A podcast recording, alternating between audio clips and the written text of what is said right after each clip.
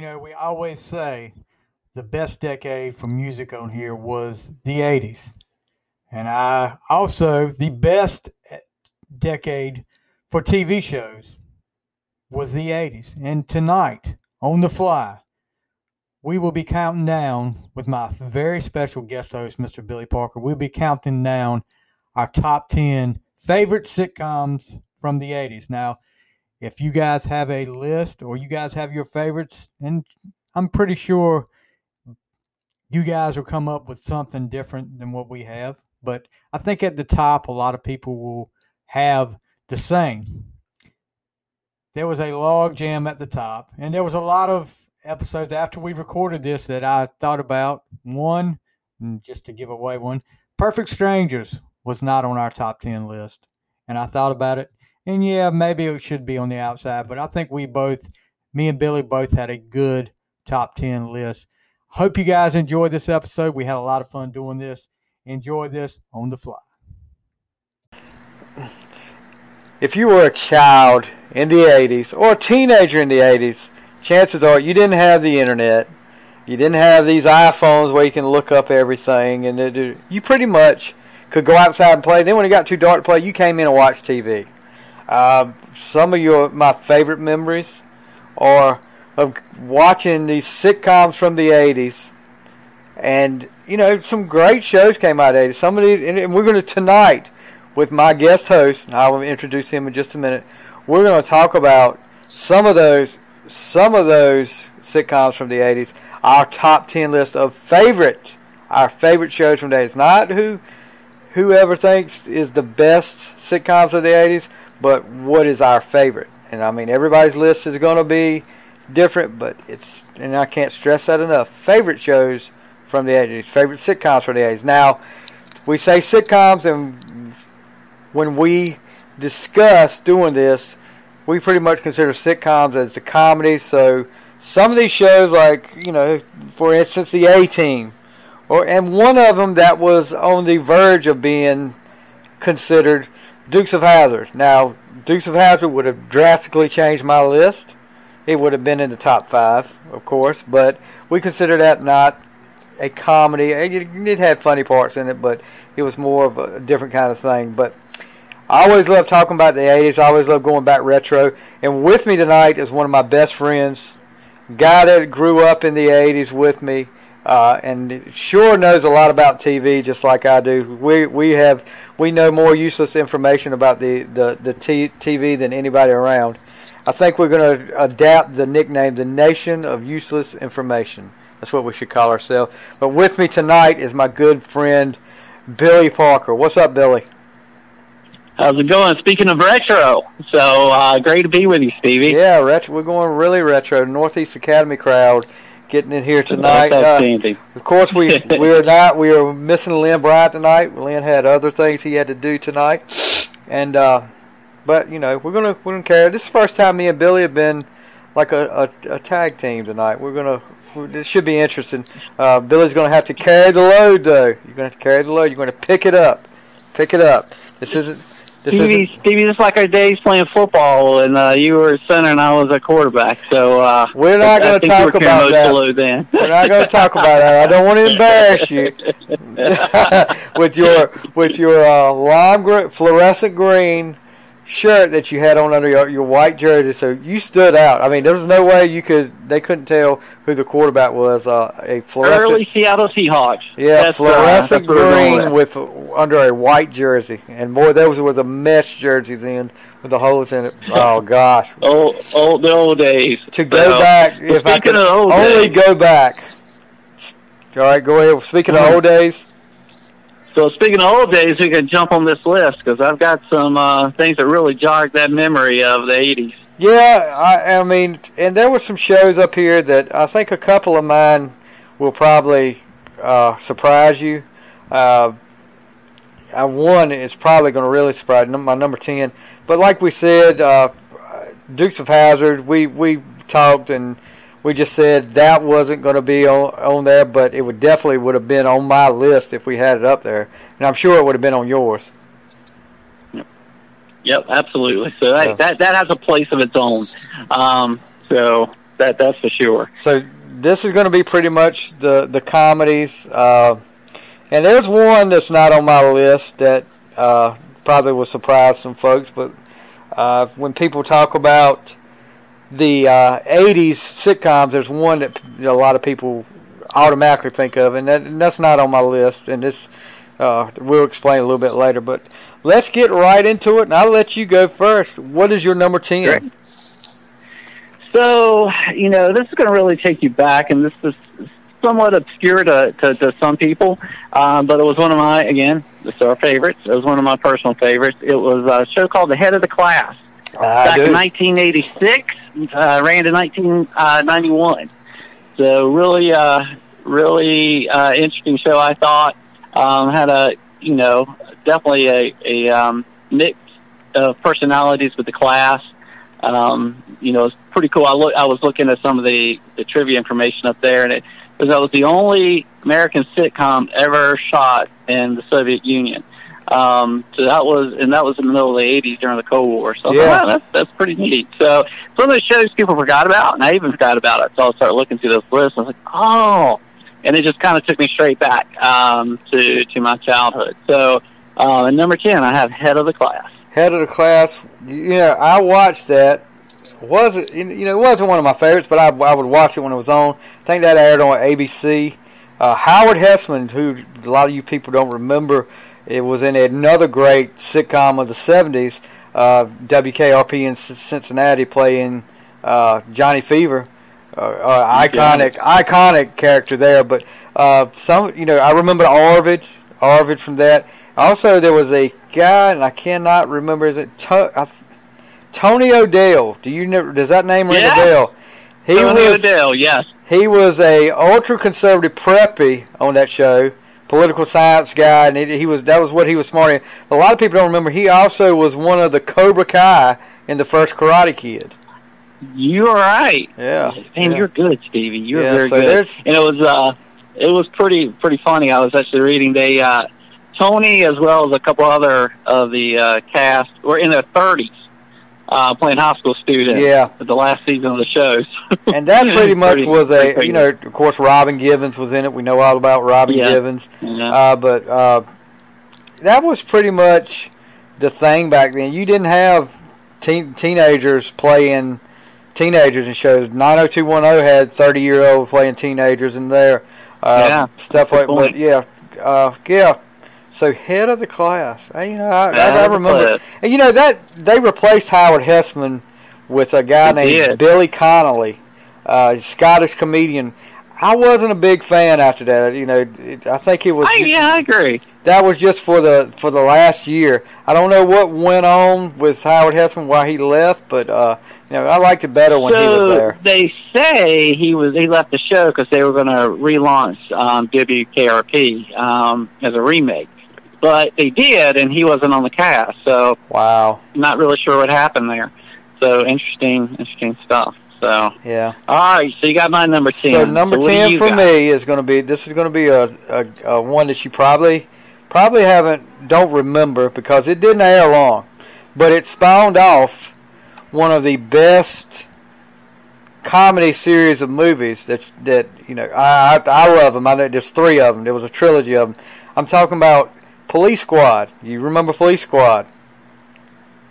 I vaguely remember Police Squad, but Canceled. yes, canceled after six episodes, and TV Guide.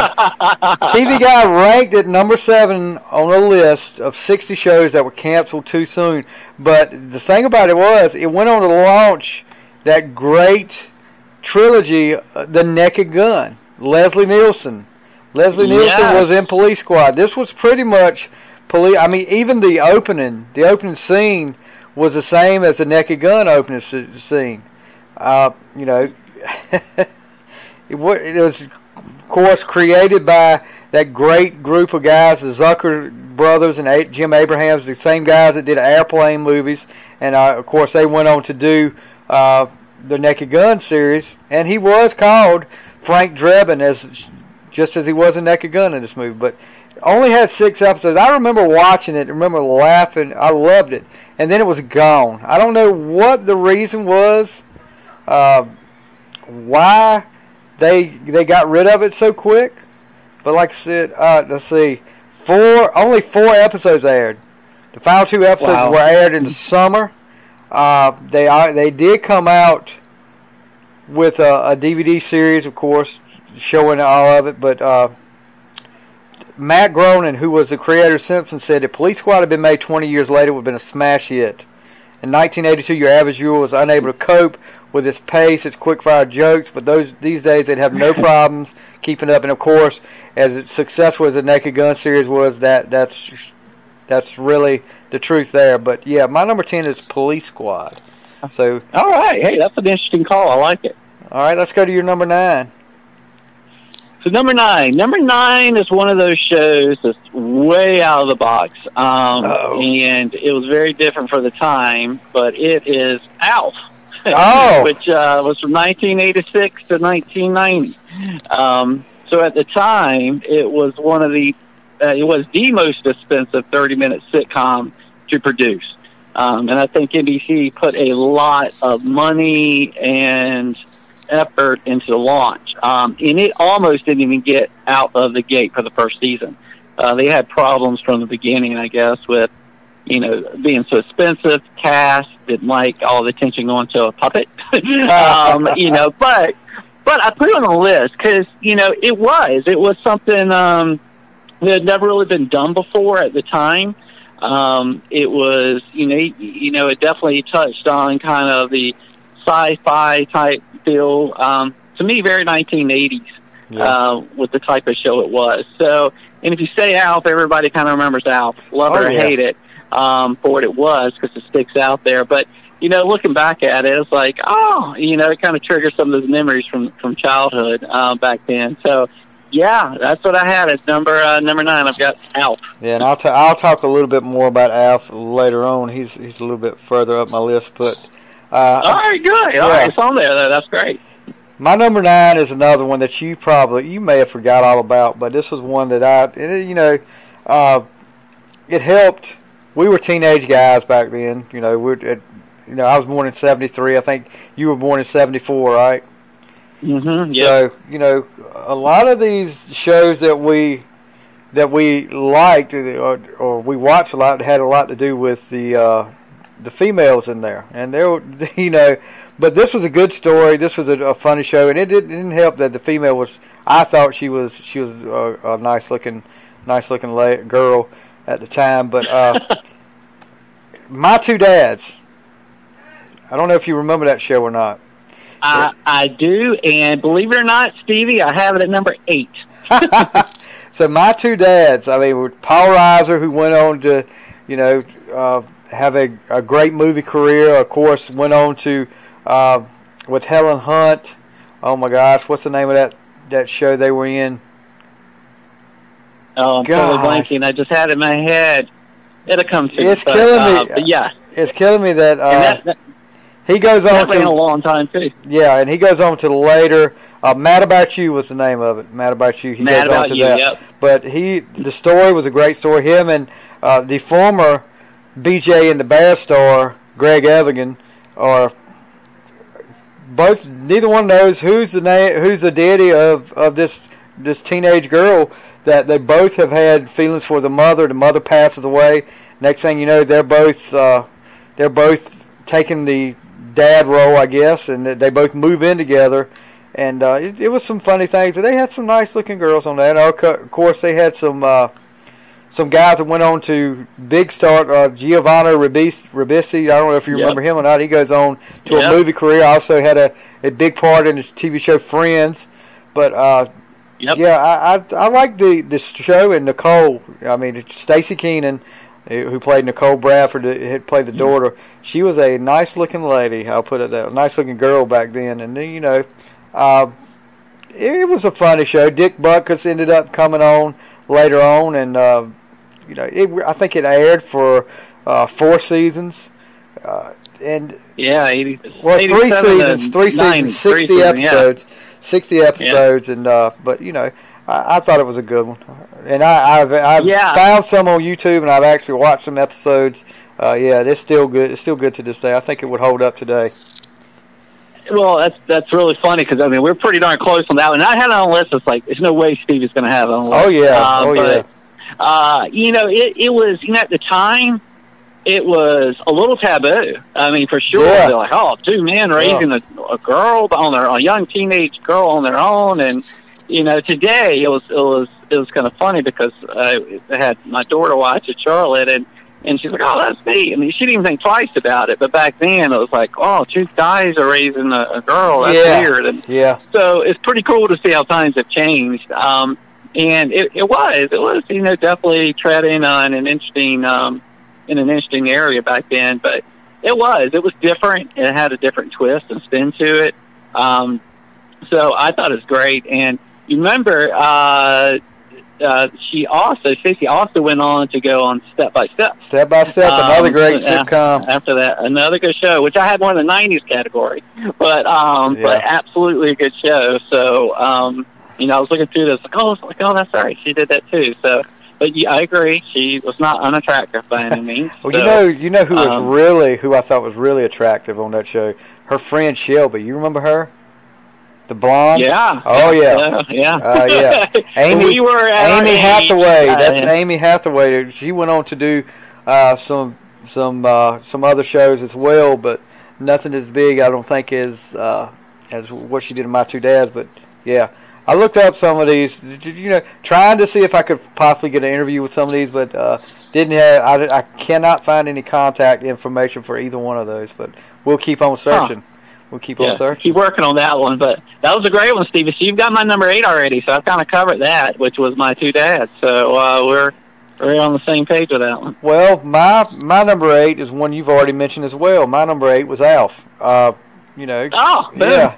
so we we just kind of flip flopped on that. But I just remember it was a great concept. You know, a great you know great story with them trying to hide him uh, from those aggravating neighbors, the Ochmoneks. I don't know if you remember them. yeah. Uh, yep. Yeah, that lady was. Oh gosh, she played the aggravating role down pat.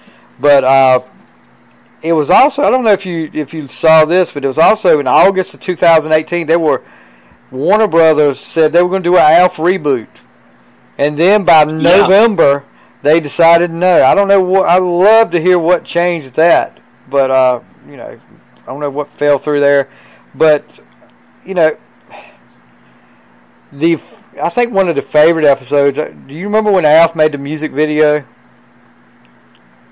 I don't think I When did. he, he had a crush on the daughter, Lynn. He had a crush on her. He made Yeah. a, he made a video Yeah. for because she was going out with some uh, with some guy. He and he would he had a crush on her. So yeah.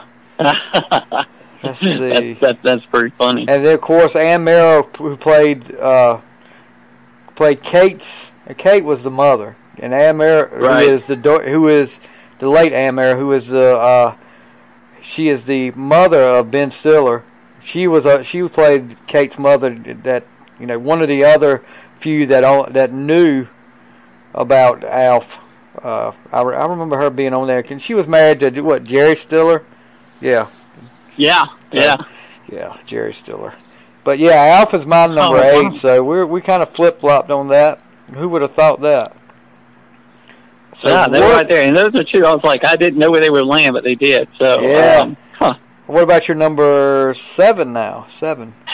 So my number seven, I, I guess I was, uh, you know, back then. I tell you one reason I really like number seven. So, you know, growing up where we did, it was a small town, small area. I was kind of thinking, hey, what's out there? What's different? And it was a show out there called Newhart, yeah, based in Vermont. Newhart. And I, I thought it would be the coolest place in the world uh, to be in Vermont. It was beautiful and peaceful, and it just looked super cool. So I always loved that show. Um, and you know, I um, the characters in it were some really unique personalities through the years.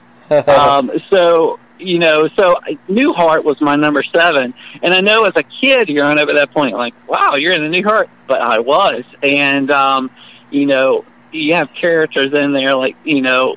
Larry, here's my brother Daryl, my other Other brother, brother Daryl. Daryl. I mean, it was some great stuff, you know, and it was a little, um, you know, with Bob Newhart, you know, it was you know, he's like a lot of dry sense of humor. Very dry, lot. but he was Um, funny. He was funny. He was funny, you know, he was funny. It was there, and George, and you know, um, you know, it's pretty funny. I was I was looking at it, and apparently Jerry Van Dyke try, um, you know, tried out for the part of of um, George Utley, and he Mm. didn't get it. And they thought it. I mean, they kind of did the part for Jerry because they thought he'd be perfect for it, and they realized, eh, he's not a fit in the chemistry. Um, so it was kind of funny to think Jerry Van Dyke would have been George because George was the perfect one. Um, but love the show. I love the thought of you know Vermont and and how cool it looked, and it just felt a world away. Um, and uh, you know, I think it was part of the draw to it.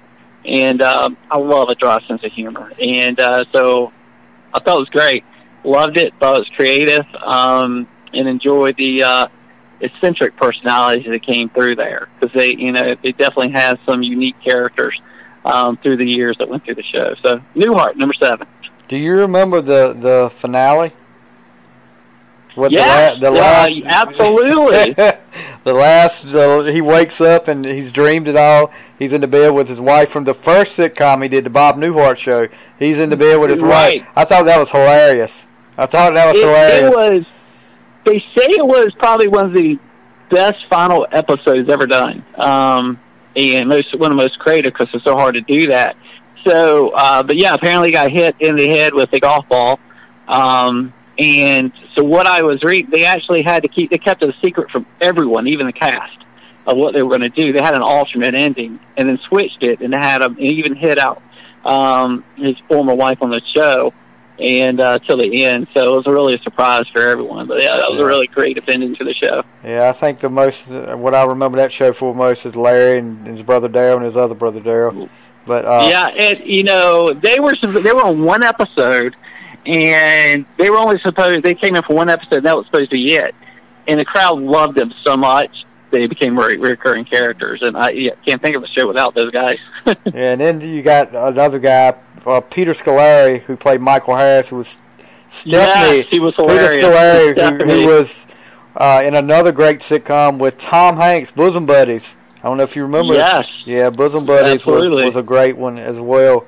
Um, my number seven is probably going to be further up your list, but okay, you know I've got I've got a plethora of stuff up here. My number seven is Growing Pains. Um, oh okay, yeah, definitely. uh, Alan Thicke, Kirk Cameron, uh, and others up there. Of course, a young Leonardo DiCaprio who uh, guest starred on that near the end. Uh, I don't know what. I think it was just season seven when he was on there as a homeless kid that they kind of yeah, adopted. Uh, Yeah. Had had a spin off called Just Ten of Man. Who in the world? You know, Kirk Cameron was like the troublemaking teenager, and everybody uh, in school wanted to look like Kirk Cameron, or or you know. And actually, you know, Carol started out kind of not, you know, kind of the nerdy thing, but she ended up looking pretty good at near the end. But All right, Stevie, Stevie, I got to share something with you. uh, oh, here we I had go a huge crush on Carol. on Carol Seaver. Carol huge crush Seaver. on Carol Seaver. So that, yeah. So just keep that between the two of us. Yeah, I I a huge crush Well, it's out there now, buddy. It's out there now, buddy. But yeah, you know, it's a great story. You know, uh, Alan Thicke played Dr. Jason Seaver, who ends up working from home, and his wife goes back to work as a reporter. Uh, but man, they had some great stories up there. Also, another guy that I, I don't know if you remember or not, but a young Matthew Perry played. Yeah, uh, and he did, and it did not go so well. Did not for go so Matthew well Perry for him, Yeah, show. uh, the drunk driving episode where he uh Yeah. he's Carol's boyfriend. What's his name? His name was Sandy, I think.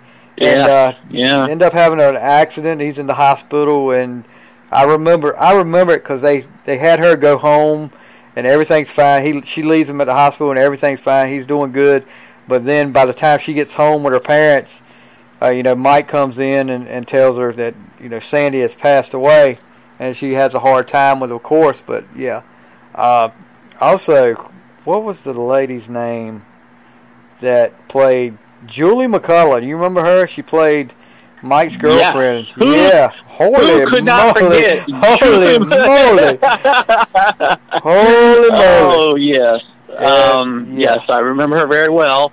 And- um, and then I guess Mike found religion. and said she couldn't be on the show anymore. Yeah, yeah. Uh, but, and then and then what about Mike's best friend Boner? Boner, Bone. yeah. He was only Yeah. in seasons episode uh, one through four. He left to join the Marines. Uh, I don't know. I guess he was he was through with growing pains. But what a great and man, one of the best, not the best, but one of the best theme songs out there.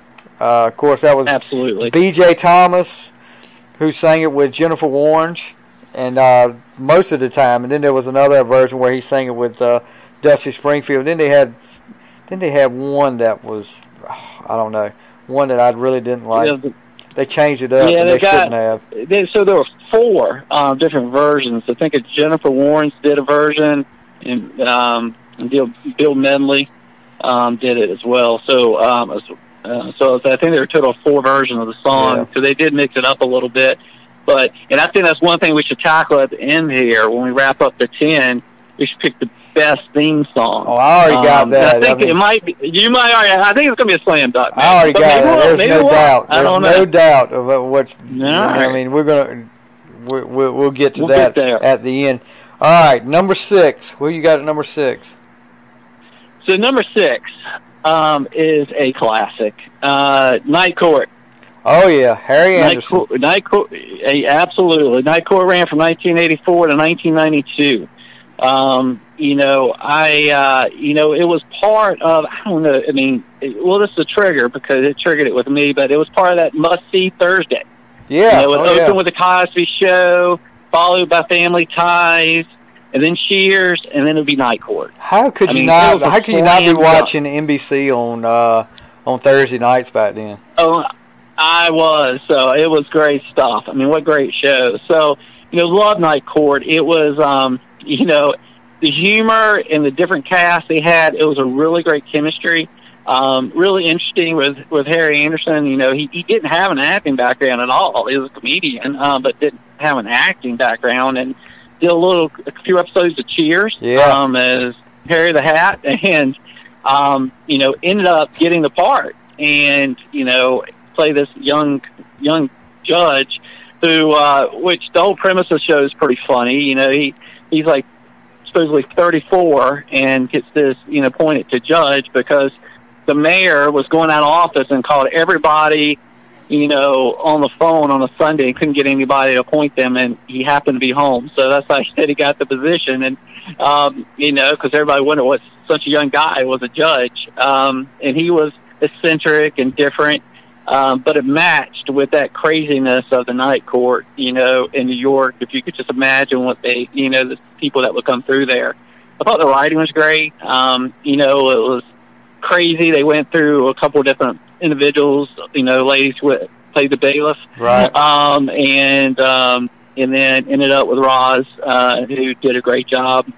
You have Bull, you know, who's you know just, just you know this big, huge guy, but um, but but hilarious, and and Mac, who just you know this guy in a sweater vest and you know just playing the personalities off of the others. It, it was great. So and of course Dan, um, you know, who, who you know just really pulled a lot of the things that show together, um, and just you know you can see it was a unique group. But great show. I, I thought the humor in there. I mean, it, that's the type of humor I watch now. You know, as a you know shoot you know younger kid back then, I'm not picking up on some of the stuff now. Yeah. I get a lot more of it, and I'm like, oh my god, that's that's that's super funny. So, um, but it makes a lot more sense now than it did then.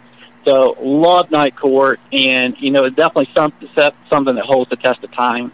You know, definitely going back and watching some of the old episodes, I'm like, oh yeah, this is still great, if not even better. So um, great stuff. Yeah, uh, you know, you talk about the the the women on there, the public defenders. It seems like the, the women were always the public defenders. And John Larroquette, who was Dan Phelan, was always the only prosecutor. Uh, yeah, yeah, he stayed there the whole time, and that was pretty much, you know, and, he kind of got equal billing with Harry Stone as as because he was hilarious as well. But uh, who was your favorite lady up there? You had Markie Post, you had Ellen Foley. Uh, and there was a couple that that were on there. One was only on there for the pilot episode, and then one was up there for season one. But Ellen Foley or Markie Post? Actually, I like the first one. Um, and I forget her name. Paula but I- I like the- Yeah, and then I would say probably Markie Post. Um, after that, you know. Didn't But, her uh, and Harry Stone get together on the show one time? well, they they they they were, but she ended up with Dan, and then Ah. um, which wa- was the twist. So Yeah. they were supposed to get together. She ends up with Dan. So um, they they really put a big twist on that. So you know, it's it's, it's uh it's crazy You remember- You remember the the the uh, Russian comedian they always had out of Yakov Smirnoff? Oh my God! He was yes, always yes. up there. oh, had- they, they- all- they had they a- returning. They had a who's who of people up there. Uh, you know, John really John Astin was up there, who was uh, the on the original Addams Family. Mel Torme, who that was big Harry's big, big uh, Yeah, obsession it was it Mel Torme? revitalized his career. I mean, Yes, I did, nobody knew who he was in our age. I mean, but you The go, oh Velvet yeah, Fog. The Velvet Yes. Fog, and then you know Gilbert Gottfried was on there a couple of times, but you know, yeah. Yep. Uh, It, it was. It was kind of a host. And Night Court was one of those shows. It was really, really good. But when you got the college Show, Family Tie, it, it's kind of there, but it's always it's it's stable. You know, it's it's it's it's it's a rock. It's always there. It's always good. Um, so I think you get lost in the mix a little bit. It was Yeah. a great show. Yeah. All right, my number six, and this would this would aired uh, from '82 September of '82 to May of '86. Seemed like it was on a lot longer than that, but you know, uh, the great and I'm gonna say him, Ricky Schroder, uh, played Ricky Stratton on this, and play, and we're talking about Silver Spoons. Um, just had a who's who up there too. I'm tell you what there was a the lady up there, Erin Gray, who I fell in love with on. I don't know if you remember. I don't know if you ever watched Buck Rogers. Sure. Yeah, she was on there as well. and She was she was pretty nice looking there, but she was on that as well. Uh, had a great story as he's, you know, Ricky is the, uh, was he at a prep school, a military school, and, and comes Yeah. back to wants to go meet his dad, who is an overgrown child, I guess. He, you know, I remember I remember wanting that house because you had arch- you had, didn't? you had video games, like four or five video Yeah. games sitting there. You had a train that ran through the house, and pretty much Yeah. every little thing. A remote control that opened the door. You remember that? Yeah, it, it had everything. Yeah. Yeah, you know, and especially in the '80s, it had every gadget. And back in the '80s, I mean, like that stuff was just kind of coming out, and you know, it was super expensive. So to see this, oh my gosh, you know, after you have that, that's so cool. And you had uh, starting off from the from, from season one to season four, a young Jason da- Jason Bateman playing uh, the bad boy Derek Taylor, who was always the one that was trying to trying to get him in trouble or, or find in trouble. And you remember oh, the the the cowboy guy JT, and then Yeah, and then Freddie the nerd, Freddie the nerd. They were they were the the pretty much the the four that were on there, and uh, of course they a lot of them ended up leaving. Jason Bateman goes on to have his other show. I don't know if you remember that show. Uh, it's your move. That was that was another uh, Oh, yeah. great show that I I really liked. It probably I probably could have had that on the outside of my list, but uh, it was funny. Alfonso Ribeiro comes along. You know he he is Mhm. he's going off on the uh, on the big time of his commercial, I guess. I don't know if that came before or after the Pepsi commercial with Michael Jackson. If that came before or after Silver Spoon started, but uh, yeah, Alfonso was there, um, and then had some great guest stars. I remember one of them. Uh, you remember Dexter? The the I guess that was his oh yeah, lawyer. yeah, yeah, oh, Yeah, yeah. it was uh, Yeah. the daddy's lawyer, and he ends up having a fling with Whitney Houston on one of those episodes, uh, which I, she was just coming along there. But yeah, Silver Spoons, and, you know that was a pretty good theme song as well, but just just not it's not gonna it's not gonna touch who I've got at the top. Uh, but yeah, Edward was like who was the dad is just like who I'd want to be. Uh, playing video Yeah. games and uh, riding a train through the middle of the. You remember when Menudo was on there? Oh my gosh, Menudo. Now that's really going Ricky- 80s, but yeah. Ricky Martin. Ricky Martin, who was in Menudo at the time, Yeah. and it's all because Ricky is in love, or or not in love. He wants to go out with this girl, and he gets he gets Menudo to perform at his house. And uh, yeah, I remember that. I remember that. Oh wow! But yeah, Silver Spoons with Rick. Now he's Rick Schroder, but uh, Ricky Schroder at the time. Silver Spoons is my number six. Who you got at number five? Number five. So I know this will probably higher on most people's list, but it was pretty tough when I get down to number five because the ones I have above it are, are really solid. But um, the Cosby Show. So I know it's probably got to be on everyone's list, but um, you know, I had at number five. So, so you know, obviously with today's times, it's, I kind of look at it a little bit different lens, but you know, it doesn't change the fact it was a pretty funny show, um, and I mean, really uh, groundbreaking too at the time. So for what it was, so you know, I I was looking at you know some stuff behind that, and they were saying that the original um, script had you know Cliff being a chauffeur. And you know his wife at the time was like, "Listen, you should be a chauffeur. You should be a doctor." And you know, you're trying to change kind of you Yeah. know, the perception at this point. And he's like, "You're right." So they went with being a doctor, which changed everything. Um, and you know, um, I think puts a total different spin on the show. And then also, I thought it was pretty interesting. ABC rejected the show. Um, so I'm like, wow, ABC really passed on something. I guess they're taking a, thought they were taking a risk, but well, they really missed out. So NBC gambled, and they they really went big. Um, one thing, one one thing I saw in there that I thought was really interesting.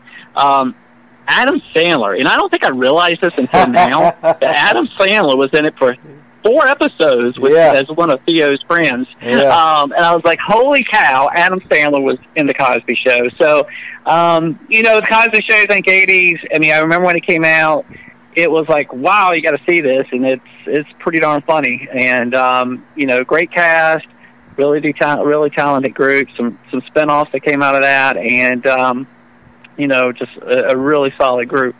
So, Cosby Show at number five. Number five, and this is going to be, uh, I, I'm, I think you will have this on your list. But I remember watching it after the Super Bowl one year. Actually, it was Super Bowl 22. ABC had it, uh, and man, it was it was groundbreaking to me. But but you know when it the way it started, you could just tell there was going to be there was going to be a uh, it was going to be something special. I put it uh, when you hear that, what would you do if I sang out of tune? Uh, of course, I'm talking about the Wonder Years. Ran for six seasons. Uh, Fred Savage, you know, who everybody just thought was great after that. You know, he really broke through on that. Uh, a lot of people tell me I'm a Fred Savage lookalike, but you know, I don't know about that. But and, it, and of course, Fred Savage, who goes on to greater things in the Austin Powers movies, The Mole, uh, in the Austin Powers movies. But no, Fred Savage is Kevin Arnold. Of course, everybody from day one, you wanted Kevin Arnold and Winnie Cooper to get together. I mean, that was that was the thing back then. If you see the little girl, Actually, the, I wanted to get together with Winnie Cooper, so that was my goal. well, so, do you do you um, watch? Uh, do you ever watch Impractical Jokers?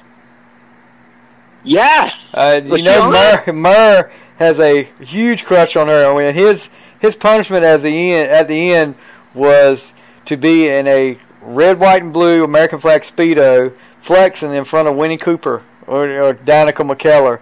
If you ever get a chance to see it, you got to see it because that was like Oh, one of his big crushes back then, and I would be petrified back then. But uh, wow. you know, Jason Hervey, who played the the ideal older brother that was so Oh, yeah. so aggravating. And then, of course, Josh Saviano plays his best friend Paul, who is not Marilyn Manson, by the way. I don't know. Everybody starts that rumor. He is not Marilyn Manson, but Crazy. you know, set back in in the '60s, uh, in the '70s, you know, it was just a great show. I mean, from '68 to '73, and Daniel Stern, who is the supposed to be the adult version of Kevin, who's who is the narrator. You guys remember him as, of course, as one of the, the Wet Bandits from the Home Alone series. But um, yeah, I mean, and then, but you know, it kind of got. I will say this.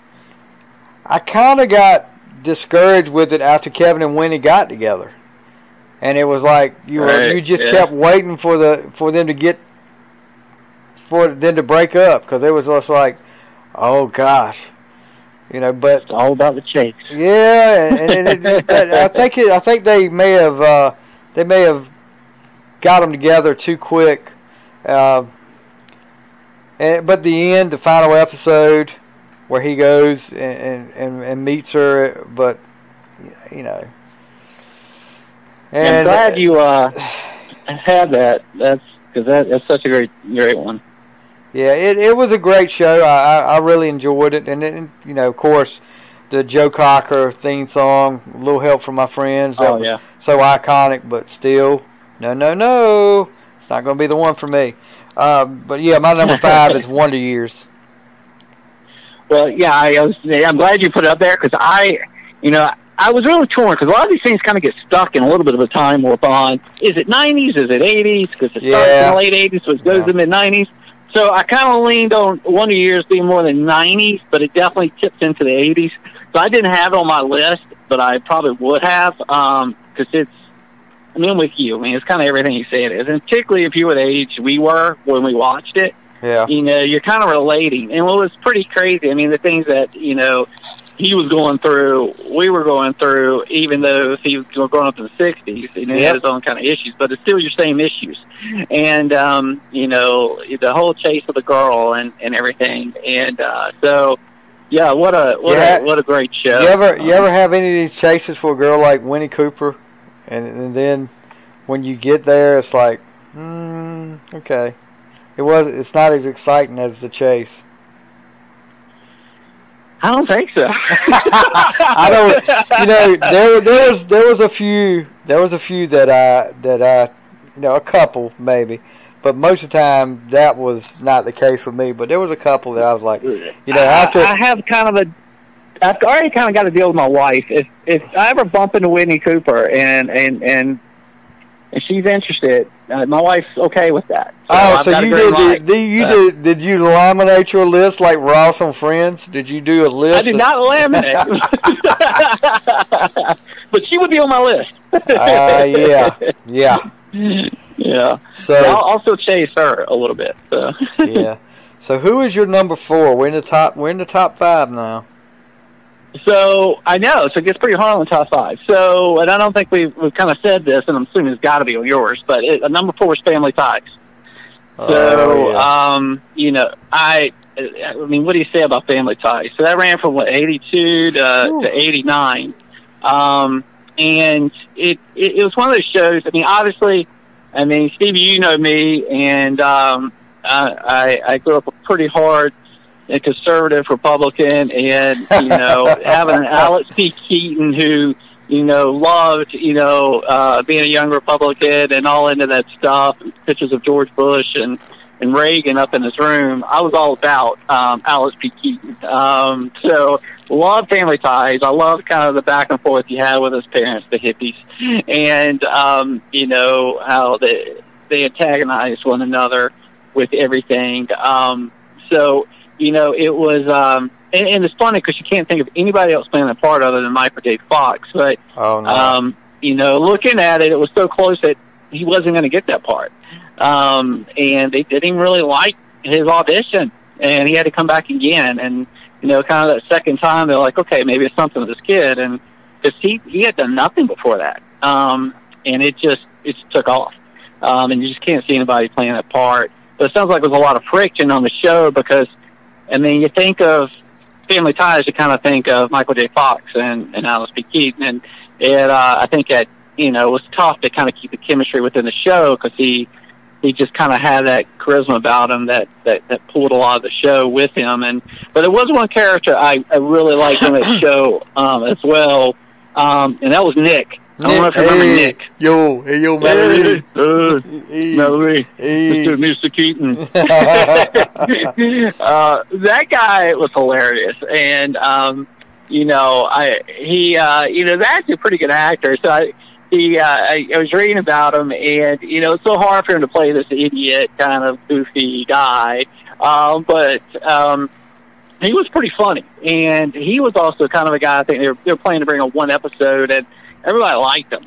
They're like, oh, this guy's pretty funny. Um, and you know, the dynamic he had with the parents was was, was big, Oh, yeah. and and I think they really struggle with that uh, of how they can involve the parents more. But his dynamic with the dad uh, was great because that was the exact pull opposite of anything he'd want Mallory to go out with. Exactly. Um, and, but in the end, they kind of get to like each other and, and and get along. And oddly enough, they get, he had two shows that spun off of that.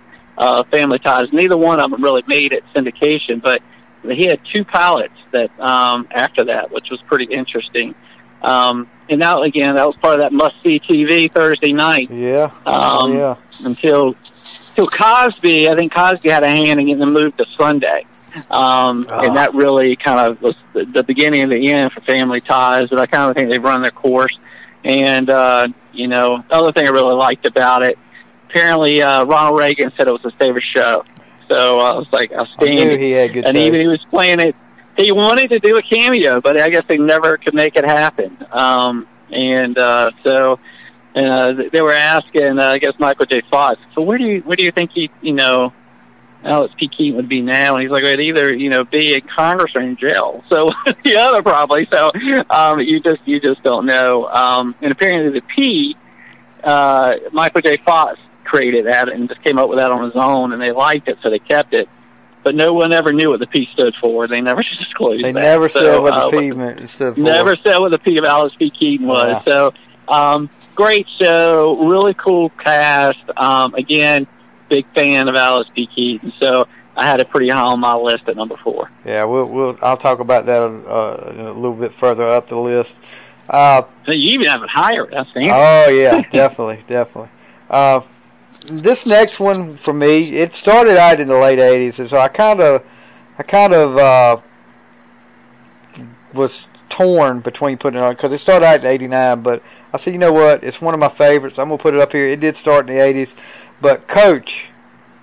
Uh, oh, it's a great show. Yes. Craig- One of my favorites. Craig T. Nelson and, and who you mentioned Jerry before, Van Jerry Van Dyke as Luther. Yeah. Uh, one of the iconic roles that Luther Van Dam and Dauber. Love it. Uh, man, it was such a great show. It aired for for nine seasons. Kind of got a little stale at the end with the you know when he you know the NFL came along. When he went to the NFL, that kind of got a little Yeah. stale. But you know, such you know such great shows. Kelly, his daughter, she was she was a nice looking lady. Uh, it's just pretty cute. but, yeah. you know, Minnesota State. When he was at Minnesota State, that was when it was great. Uh, you know, yeah, and- absolutely. he Luther would come up with some of the stupidest stuff, but it was so funny. He would aggravate aggravate him to death, but they had such a great chemistry together. I, I mean, all, those three guys with Dauber, uh, who Bill Fagerbakke, who goes on to SpongeBob, is uh, what's his name? What's SpongeBob's friend? Patrick? Patrick. Yeah, that's Patrick. I didn't know he was Patrick. Yes, Boyd. that is Patrick. I had no idea. wow. yes, that is Patrick. Uh, you know, but Jerry Van Dyke, man, he, you know, and I love. Oh, God, hey, so actually, I'll tell you the story, and we'll mention, we'll mention this again uh, a little further up the list when my wife and I found out we were going to have a baby. This was, if it was a boy, it was going to be named Hayden.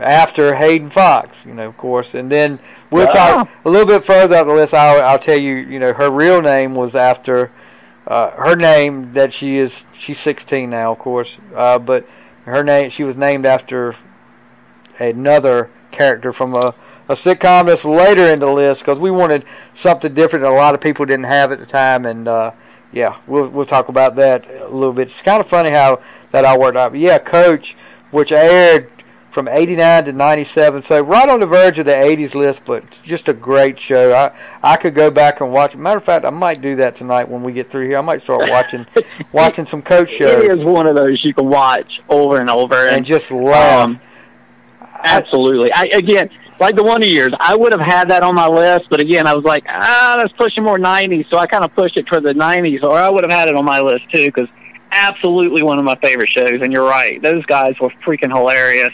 But you and know, you could go watch it right now, and it's still just as hilarious. you know, it's it's funny because Craig T. Nelson. I've never seen him play a, a comedy role, a funny part. He'd always been in like movies like one of them that actually came out yesterday on October 21st, 1983. One of my fa- favorite football movies, All the Right Moves. I don't know if you ever saw that. Oh yeah, He played a Yeah, high school yeah. coach, and he was not a he was not a, a, a great guy, a great coach to the to some of those players. Tom Cruise, Lea Thompson in that movie, but yeah, but seeing him, he really fit the comedy bill well.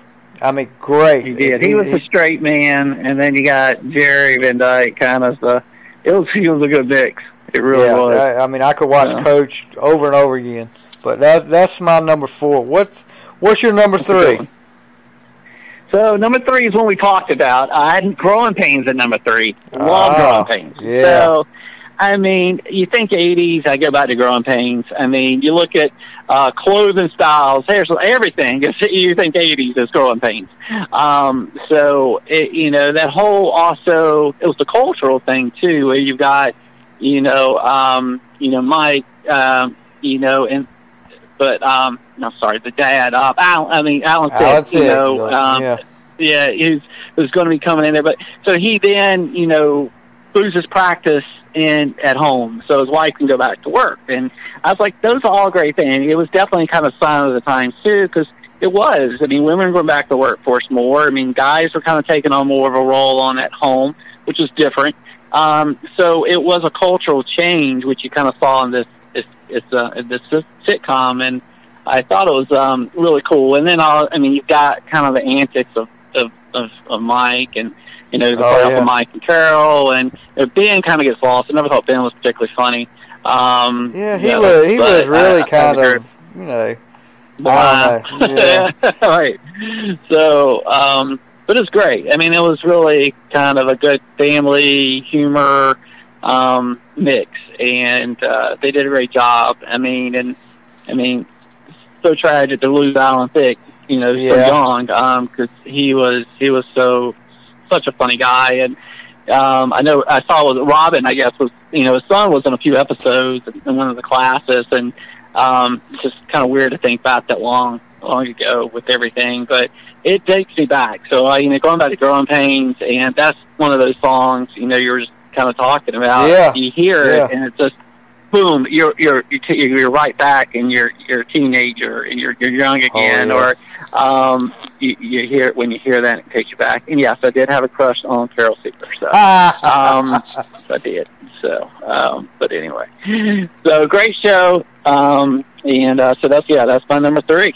Number three. Okay, number three for me. It's a sitcom, but it wasn't your traditional primetime sitcom, is what I'm gonna say. It was more of a a teen sitcom, Saturday morning, and I'm talking about Saved by the Bell. I knew you were going to have Saved by the Bell. yeah, of course. I mean, this was like a, you know, after after me and my wife got married, this was when she we would get ready for work. When TBS used to show it from like six to eight, or or seven to eight, or what. That was how we just we figured out what time it was to go to work. She would ask me, "Are we? or is it first or second? And I was like, "Well, we're we're halfway through the first, so she had time." But yeah, uh, originally started out Good Morning Miss Bliss, and they dropped that, thank God. But just a great high school, like high school show. You watch them grow up. You watch the chase for Kelly from Zach, uh, and you know that was another one that, you, know, when when he finally got her from Slater, and then you're sitting there like, okay, here they go for a little while, and then here comes this. Ugh, oh, I could I could kill the guy. You know, what, whatever his name was, Jeff. Jeff, who is the manager, yeah. the manager at the master college guy, and then she dumps him for Jeff.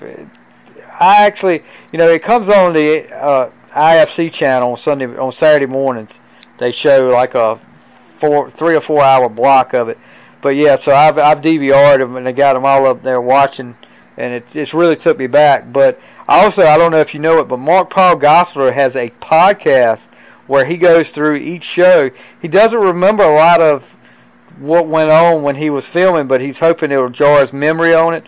So they go, him and, and the host, they go through each show and talk about a little thing. And every once in a while, they'll have a guest on there that, uh, uh, you know, I don't know if you remember, you remember Rhonda, the big, tall, blonde-headed girl that was after him and finally got him. Oh yeah, yeah. yeah, yeah. They had her on there uh, uh, one time, and you know, it, it, it's really great. If you haven't listened to it, I would entirely suggest if you are a, a fan of Saved by the Bell, Zack to the Future. It comes out every Wed episode comes out every Wednesday, but man, uh, nice looking, nice looking ladies there. you and, and pretty much, you know, the theme here. Yeah, the thing. You know, you, it was stuff that you were going through at the time, uh, but Yeah. you know, what about the Zack Attack? You had to love that band, the Zack Attack. That episode with Casey and Kasem. style, the clothing style. Yeah, yeah, you know, and then uh, Jesse, Jesse when she was hooked on caffeine pills, and I, Yeah, I, yeah. I'll tell you this: we are there is a future episode where my niece, who is a diehard Saved by the Bell fan, and, and we we talk about it. She was the one that got me on the podcast with uh with Mark Paul Gosselaar, but we will be doing our top five episodes of Saved by the Bell. That's coming up soon, so I can't give away too much of it. But one question I gotta ask, and I'll ask this to you. All of these characters that were up there, you remember, like, uh, let's say Violet Bickerstaff. Remember her? Tori Spelling. yeah. Tori Spelling played her. It was. Oh yeah, yeah, oh yeah, yeah. Because she played the nerdy girlfriend, right? She was on for like two episodes. Where did she go? They oh, just. no. Well, I mean, you know, nine oh, well, until she that's Barada nine oh two one oh. Well, I mean, of course, she was on 90210 while this was going on. But then, Oh, yeah. okay, let me sh- let me ask you this one. Eric, Jesse's evil stepbrother, was on for two episodes. Looked like he was going to be a big part of the show. You never saw him again. Mhm. Slater's daughter, Slater's not daughter, Slater's sister, who Zach was trying to get up with, never saw her again. Where do all these people go? And what in the world was the deal with Tori? She's on there for half, like six episodes. They get, they sing like the graduation song and all this, and then when they go to graduate, there's no Tori to be found. They don't mention her at all. It's the world of sitcoms, Stevie. It's really freaky to me though that these people just. I mean, oh, if you, I, I just want to be a like an extra. Hey, what happened to Tori? And see what their face looks Uh, like. the writers have all control. They can write you right off. Yeah, I mean, but I mean, it, honestly, I think that was a she was a temporary, uh, temporary fix while I think uh, Jesse and Kelly were out. I don't know what kind of I don't know if there was some kind of dispute or anything like that, but there you you did hear they're actually doing a reboot, right? Oh, wow. On the No. Peacock on the Peacock channel streaming coming uh, coming I think in I want to say it's not long from now, but Slater and Jesse are the main two uh, main two characters, and I, they did say that Mark Paul Gosselaar and Tiffany Amber Thiessen would be on that show. I don't think they're going to be recurring char- characters, but returning in some capacity. Uh, but yeah, that that should be interesting to see right there. But yeah, number three for me is Saved by the Bell. wow. Okay. Yeah. Good stuff. Guess we're moving on to number two. Yes. So no, my number two may surprise you because I've always said it's my number one, but it is is is it landed on number two on my list, and that is Who's the Boss. and it is high on my list for one major reason, and that reason is Alyssa Milano. So, um, you know, what guy during that time did not have a crush on Alyssa, Alyssa Milano back then? Um, so, wow. Um, so, um, you know, that that was that was a big reason. But loved Who's the Boss. Um, you know, Tony Danza and his goofiness, um, and that whole kind of back and forth, you know, they had he had with Angela, and it's kind of same deal you mentioned, Stevie. Of kind of when they finally get together, you're like, eh, that's not so great, Yeah. um, because it was the back the chemistry and the back and forth to the whole thing. Um, you know, and the grandma Mona, who was hilarious on the show. Um, you know, Jonathan, the brother, was eh. kind of Yeah, same thing. he was Ben just kind of a- you know, like He was really kind of annoying to me. it was, yeah, and I, maybe that's the role he's supposed to play, the kind of the annoying. You, you remember when he was in Cujo? No, He was I a kid in Cujo. I, I, I, Okay. I remember thinking after I watched a couple of seasons of Who's the Boss, you need to go back, and uh, Cujo needed to come up there. Oh yeah, he was aggravating, um, dude.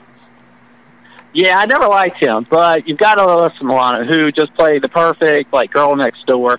So I mean, cool story. I mean, a guy plays pro baseball. I kind of think that I'm like, he played pro baseball for a while. What the hell happened to all his money? But um, but his wife passed away. He wants a better life, living in you know middle Brooklyn with his daughter, and city's not a place to raise a daughter. So he goes to the suburbs of Connecticut and uh, applies for a job as a maid with you know this big um, you know uh, advertising VP and is the housekeeper there, uh, which you know is just an odd fit, but that's how a lot of these sitcoms go, right? They take a really odd situation, throw put people together and see if it works. And um, so he brings his daughter, and who's you know a little tomboyish, and and she grows up there and kind of gets the upbringing she, he wanted her to have in a safe neighborhood with a great education, all the good stuff. But um, but they really kind of still stay to their roots. Um, so great show. Um, again, biggest reason is you know probably her. Um, so which by the way, she she has aged extremely well, and she is also on my list. Actually, she's number one on my list that we mentioned previously. So um, so her and um, yeah, Yeah. They- they, uh, yeah. So she she's definitely on my list. But hey, my wife said go for it. She said if you think you got any shot, go take it. you know, so I'm like okay. So she'll uh, defund. yeah, She'll defund you though. yeah, I hope not. she would just laugh at me as I uh, crash and burn very quickly. So, um, but yes, Alyssa Milano, Yeah, yeah. Number number not bad. number two is who's the boss for you? Okay. Number two for Who's me boss? Is man. This is another show that I could just sit back and watch over and over again. Had a lot of, you know, a lot of people came through through this, but you know, you had the core group on that, and I'm talking about the place where everybody knows your name. I'm talking about Cheers. Uh, you know, from the start, man. This this was. I remember watching it from the start and just like, man, this is awesome. Every week it was funny. Uh, of course, you know, the you had the the chemistry between Sam and Diane at first, and and would they ever get together? And then when they did, it was kind of like, you know, okay, they're together. Well, what's going on here? But Yeah, know on one, one of those. you know, I was a you know Ted Danson. You couldn't you couldn't have picked a better role for him than, than Sam Malone. I, I just thought he was great in that. But then Norm, oh man, Norm and Cliff, they were so great. Great. Yeah, They were great. Carl, and then I, you know, I was a big fan of Coach as well until he passed away. Oh, love Coach. Coach was Yeah. great. Ernie Pantuso, who was played by Nicholas Colasanto, who who passed away. Um, what was it? I don't know what. It was 85 when he passed away. I don't know how long Yeah. that was. And that was in two. So Three seasons into it. third, third, third season, yeah. But you know, they didn't do bad picking a replacement for him. Uh, I mean, because actually Yeah. we were talking not too long ago when my daughter was talking about Woody Harrelson. You know, he plays kind of. He doesn't play the the Woody Boyd role as much anymore. But uh, and I told her you need really need to watch that and and watch what he plays there. A Midwest boy coming to Boston, and uh, yeah, he was. yeah, he was out there. He was out there, boy, and it it was so great. But yeah, eleven seasons. I mean, what? How many shows do you know that's gone on for eleven seasons? And, and they went out on their own. They wanted Yeah, to. They yeah. caught it. So It wasn't because they were- top. 275 episodes, and then spun spun off another great show, Frasier. Frazier. Yeah. So I mean, it had a iconic theme song as well, but still not the one. That's not the one. But uh. Okay. you know, it it was it was a great show. They everyone in there was great. Even when they brought Kirstie Alley in uh, to take Diane's place, uh, and and then the end. I'm trying to remember the the finale. Diane did Diane come back? Was Sam and Diane back on that one? Yeah, so Sam was going to marry Diane, and they end up calling it off at the end. Yeah. And he uh, closes the bar, and and and they end it. So, but he didn't end up not marrying Diane. Yeah, But she did come back. Do you remember the battles he had with Gary's Old Town Tavern? Oh yeah, they were great. That was great, They would usually lose. And then Yeah. then the and then the guy that owned the the restaurant over uh, Melville's, Melville's. Yes. Yeah. And and how the guy Oh, was, had a relationship with Carla. That was that was kind of uh, Oh, that's right. I got that. Yeah. That was so Yeah. But yeah, uh, number two for me is Cheers. So now I gotta hear. All I can think I know who your number one is, but it, it's probably who I just talked Well, about. I don't. Uh, yeah, my number one is the place they know your name. Cheers, and um, you know all the things you just said. I mean, just what an incredible show. I mean, and that's one of those things. The humor never gets old. Um, I mean, you can watch it today and laugh It's just as hard as you did then, because that that the humor then is just as funny. Um, so one, uh, you know, definitely one of the the classics that um, never never gets old.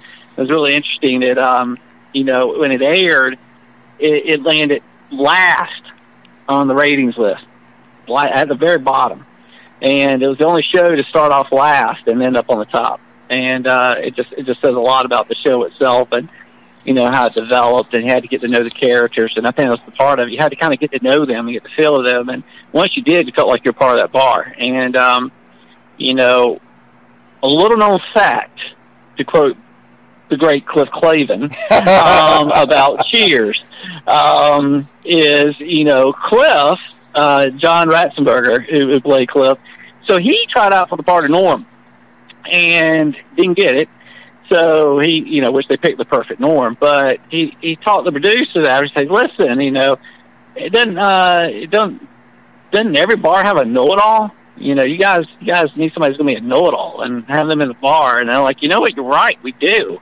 And uh, so they wrote him in as the postal worker, you know, Cliff Clavin, who's the you know know-it-all. So and it was such a great character to play off Norm. Um, kind of normal by himself, and but Norm and Cliff, it was it was outstanding um, to see those two kind of go at it. Um, and like you said, I mean, I wouldn't think you had to replace Coach if you can't, but they went. Oh, I think it was wise. They went completely different um, with a younger guy, um, and with Woody Harrelson, who Yeah. apparently really never acted before that. I mean, it's Yeah. really his first go at it, and he said he didn't even really watch the show before it, um, and just nailed it. Just nailed the part, um, and really kind of grasped and ran with it. Um, and Chris Gallagher did a nice job coming in, you know, um, you know, replacing the Diane character. Uh, but the chemistry with Sam and Diane, you know, really never could be replaced.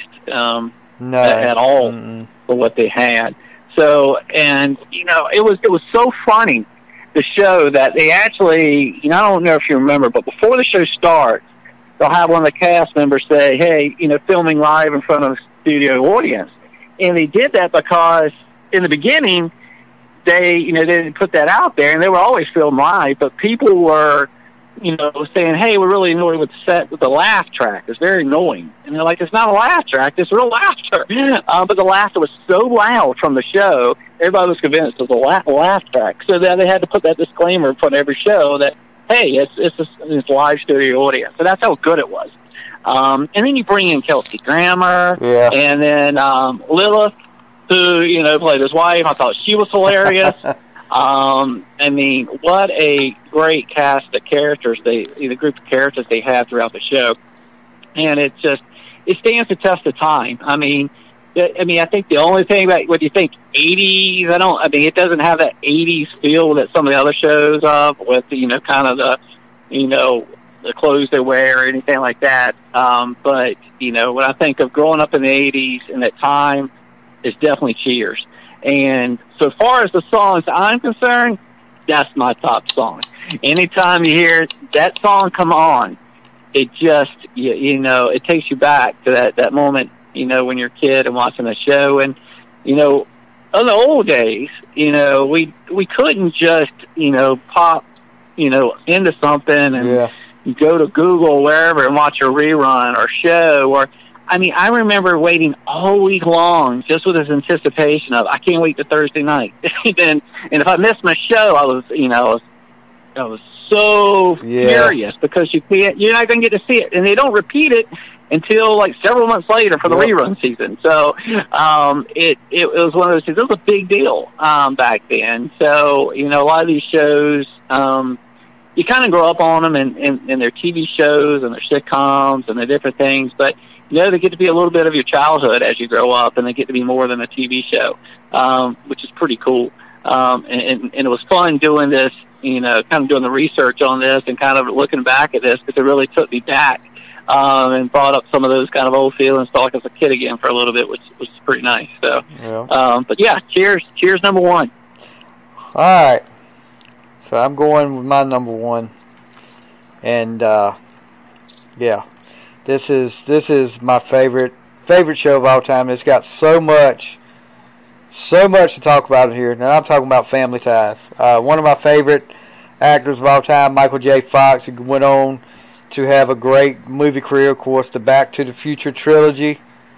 Uh, among other things, Doc Hollywood, uh, among other things. But I'll always remember him for Family Ties, Alex P. Keaton. You know, because you you watch from the start, just like you said, he was kind of a bratty little guy. You know, he knew he was a know-it-all. But I think one of my one of my favorite episodes of Family Ties is, and and it holds up so good to be in what you know because they're still together today. When Michael J. Fox meets Ellen, uh, you know he's going to meet another girl, and and that Ellen is her roommate. He ends up falling in love with her, and goes on to be his wife, Tracy Pollan, who goes on his be his wife. And man, let me tell you, if anybody is is really grateful for that, it's a guy called Billy Vera. I don't know if you remember Billy Vera and the Beaters. That episode, those it was a two part episode with Tracy Pollan, with Ellen Reed, and Michael J. Fox got together. At this moment was a song they that, that was playing when they were on the dance floor, and that was a song that had been written years ago, and hit and went to number one because of the influence Family Ties had. And I mean, but you know, so much that you could say about Family Ties. You know, they had so many great, uh, great stars on there. Of course, the the main cast. You talked about Nick uh, being on there. Uh, Michael Gross, Meredith Baxter, Birney, Justine Bateman, Tina Yothers. But yeah, and I'm talking about my daughter. Yes, she was named after Mallory on uh, Family Ties. That was a name we come up with from there. We were watching it. You know, that's a name that somebody really doesn't uh, doesn't have around here these days. And there you go. That's the history there. So it, it was either Mallory or Hayden. But Well, it has, listen, it has to be number one on your list, then, right? it's number one, no doubt about. It. But listen to It has to be. listen to the who's who's of guest stars on this list. Of course, uh, Courteney Cox, who was Alex's love interest in season six and seven. River Phoenix was a guest star. Jeff Cohen. I don't know if you know who Jeff Cohen is, but Jeff Cohen is Chunk from the Goonies. Yes. Corey Feldman, who is Mouth from the Goonies. Tom Hanks played Uncle Ned. Martha Plimpton, another Goonie.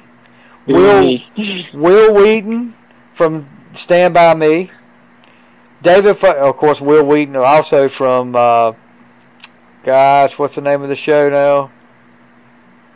I, I'm singing the song in my head. The Sheldon's in it. What's the show? Oh, um, oh my God! No, we were talking about '80s shows, and we got all the shows Yeah. now. Um, oh God, The Big Bang Theory. Yeah. The Big Bang Theory. Yeah, Louise. David David Faustino was on Married with Children. Geena Davis, of course, we know Geena Davis goes on to be a big movie star. Maura Tierney, who was in Liar Liar and also in, in, in other things.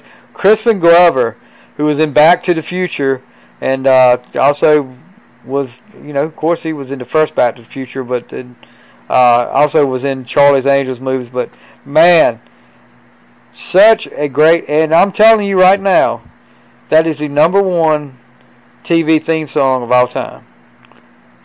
Johnny Mathis, it's Johnny in there. Mathis, and Deniece Williams. Now the first few episodes, there's, uh, I don't know who's singing that, uh, but you know, you I'm like, I, I went back and watched.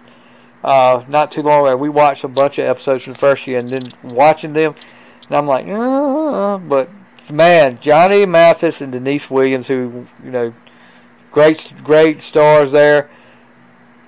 They nailed it, and I mean that. Is, I, whenever I hear that, I, I'm automatically taken back to my mom and dad's living Yeah. room, and like I said, it's it's part of that Thursday night must see Thursday night.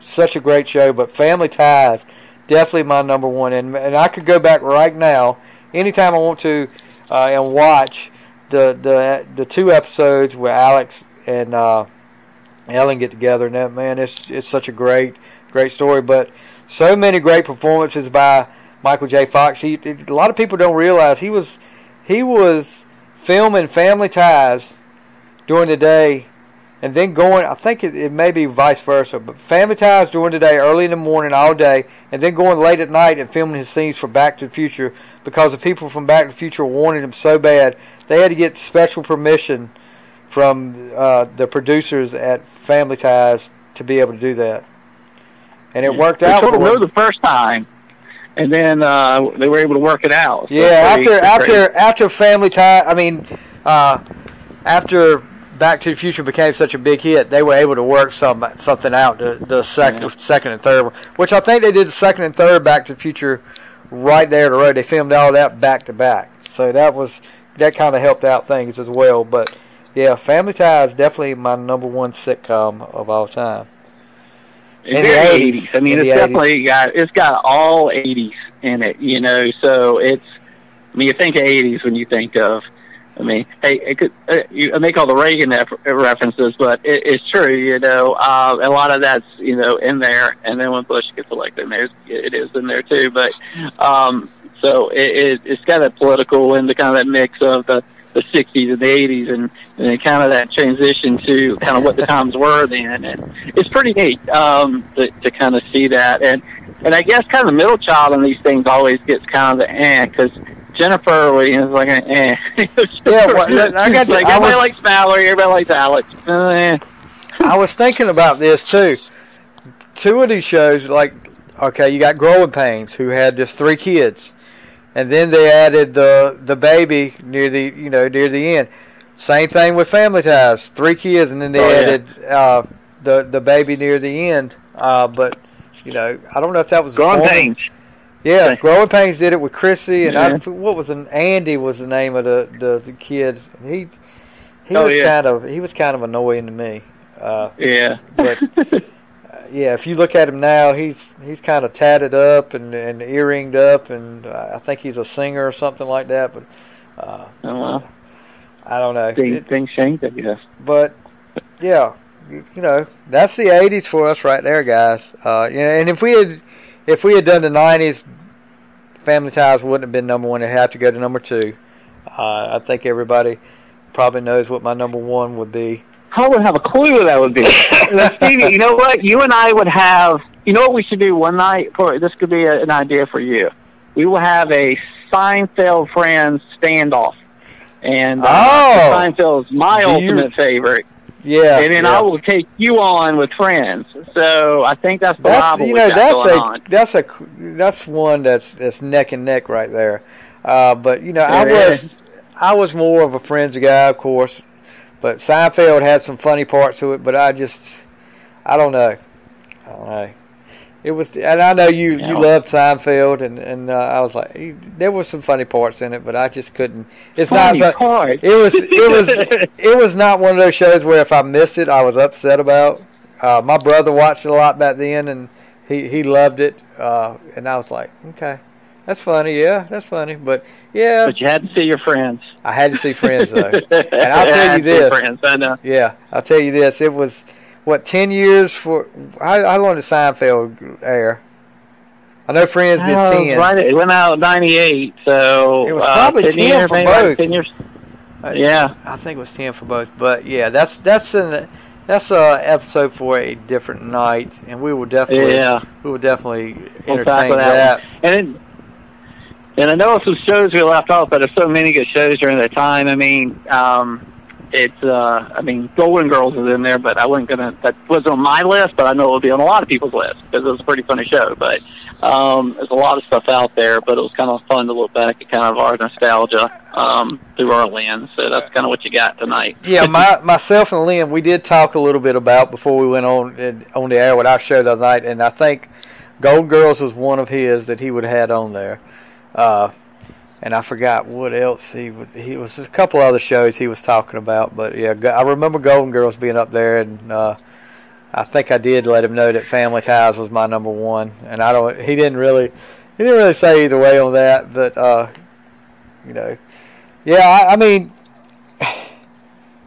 I'm looking at what could have gone on there, and that's you know, if we if we did not just not just comedies, you know, of course the A Team would have been one I would have had up there. Uh, Dukes of Hazzard definitely. Right. Um, and I don't. There was so many. I wasn't really into the. I mean, like the A Team and and and them were pretty much. And I'm trying to think if there was any other ones that were real, not really comedies that I really watched every week. But everybody had the you know the Mamas always had the Dynasty and uh, Dallas. yeah. and, uh, that's true. What else it, Falcon Crest? I don't know if you remember that show. My Yeah. mama watched that. Oh my Uh, gosh! Yes. But yeah, it- there was, and then- when it got to ten o'clock, what was it? L.A. Law, ten o'clock on Thursday nights. That was Mhm. that was what was usually playing. But you That know, was the adult TV going on. yeah, that's when I After we went to usually bed. I went to bed at ten. I, I was like, you know, no, nah, I'm not gonna watch L.A. Law. I never got into L.A. Law. uh, Hill Yeah. Street Blues. Now that's a different story. I did watch some Hill Street Blues. Yeah. I don't know if you were uh, if you watched any of the Hill No, Street I Blues. never really. I was probably in bed like I was supposed to be. So Oh come on! No. I remember. look, now I remember we had the little. This was the first TV we got in our bedroom. We and my brother shared a bedroom. We had a 13-inch black and white TV with rabbit ears. yeah, Yeah. I think I had somewhere. we had to. I, it would pick up like three channels, but that's Yeah. all we had, so that Yeah. would work. and we had we had aluminum foil on the end of it to try to Yeah. pick it up a little bit better. So, uh, yeah, but we that's all we needed was NBC, ABC, and CBS. That's Yeah. all we needed. We're But good. uh, we're good. all right. So you got anything you want to uh, add? You got anything you want to add up here, Billy? I think this pretty well covers it. It was, um, you know, it was, it was definitely fun because uh, through this, now I'm kind of trying to drag the kids and at least watching some of these um, shows because as I was looking them up, it was pretty cool to find out. Oh my gosh, I can watch the whole, you know, you know, every season of these shows now just by Yeah. you know going to Netflix or whatever. Um, so that's that's pretty neat. So um, it's gonna be fun to hopefully get my kids to watch some of this stuff and. Yeah. I'm sure they'll start watching and say, "Hey, this is boring," and offend me. But um, hopefully they'll Oh, yeah, like it probably so. But um, but no, it, it was fun. It definitely took me back, um, and I hope we were able to kind of do for do for people. Uh, you know, kind of makes you stop and think. Oh yeah, I remember that show. And it's like uh, one of the shows that popped up in my my head as I was going through the list. I totally blanked on was a spinoff from Growing Pains called Just the Ten of Us. Oh I don't know if yeah. you remember that show I at remember all. very Um, well. yeah, and I was like, I love that show. Um, but yeah, I've completely forgotten about all over, over these years. But there's a lot of those things that um, are kind of out there that, And that see, the- back. So the you mentioned in Saved by the Bell, that kind of started a trend of teen sitcoms on Saturday mornings. That Yeah. was for, you know, there was there was two more that I really liked. were California Dreams, uh, yeah, which I've yeah. had, I've had, uh, I've had two of the California Dream stars on That's pretty cool. the show with us. Which, and then there was another one called Hang Time. I don't know if you remember that one. I remember that one. I remember the the girl, the girl that played basketball. Uh, Oh yeah. high school basketball. Yeah, that and it had uh, what's Oh, the guy's okay. name that plays on Blackish now? Oh gosh, he's a daddy on Blackish. He was on there for a couple of Oh, seasons, but he yeah, that, yeah, I know who you're talking about. it, it, it was a it was I, I like those shows. There was then there was cut they they they had some stinkers on Saturday morning teen sitcoms too. But maybe one day we'll have a worst sitcoms of the '80s uh, uh, list up here because there was some Yeah, definitely some stinkers out there that didn't need were. to didn't need to see the light of day. That's for sure. Yeah, uh, that's that is true. So we could definitely cover those. So, well, hey, thanks for the opportunity, man. I always enjoy having a chance. I mean, to sit here and just talk to a good friend and Oh, uh, yeah. kind of relive the old days, uh, which is which is pretty neat. So, um, definitely took me back, and some really. Uh, one thing I know well is is TV from my childhood. That's so right. this was uh, definitely my area of expertise, and uh, it was a lot of fun um, to kind of kind of go back and revisit it. So thanks for uh, thanks for having me. Yeah, we'll we'll definitely do something like this again. We need to come up with some more ideas, and uh, we'll I'll definitely have you on again. Maybe we'll uh, we'll let the TV and the movies. We'll, we'll do some TV and movie stuff. We definitely need to hit some movie stuff with you. We haven't done that with you yet, I don't think.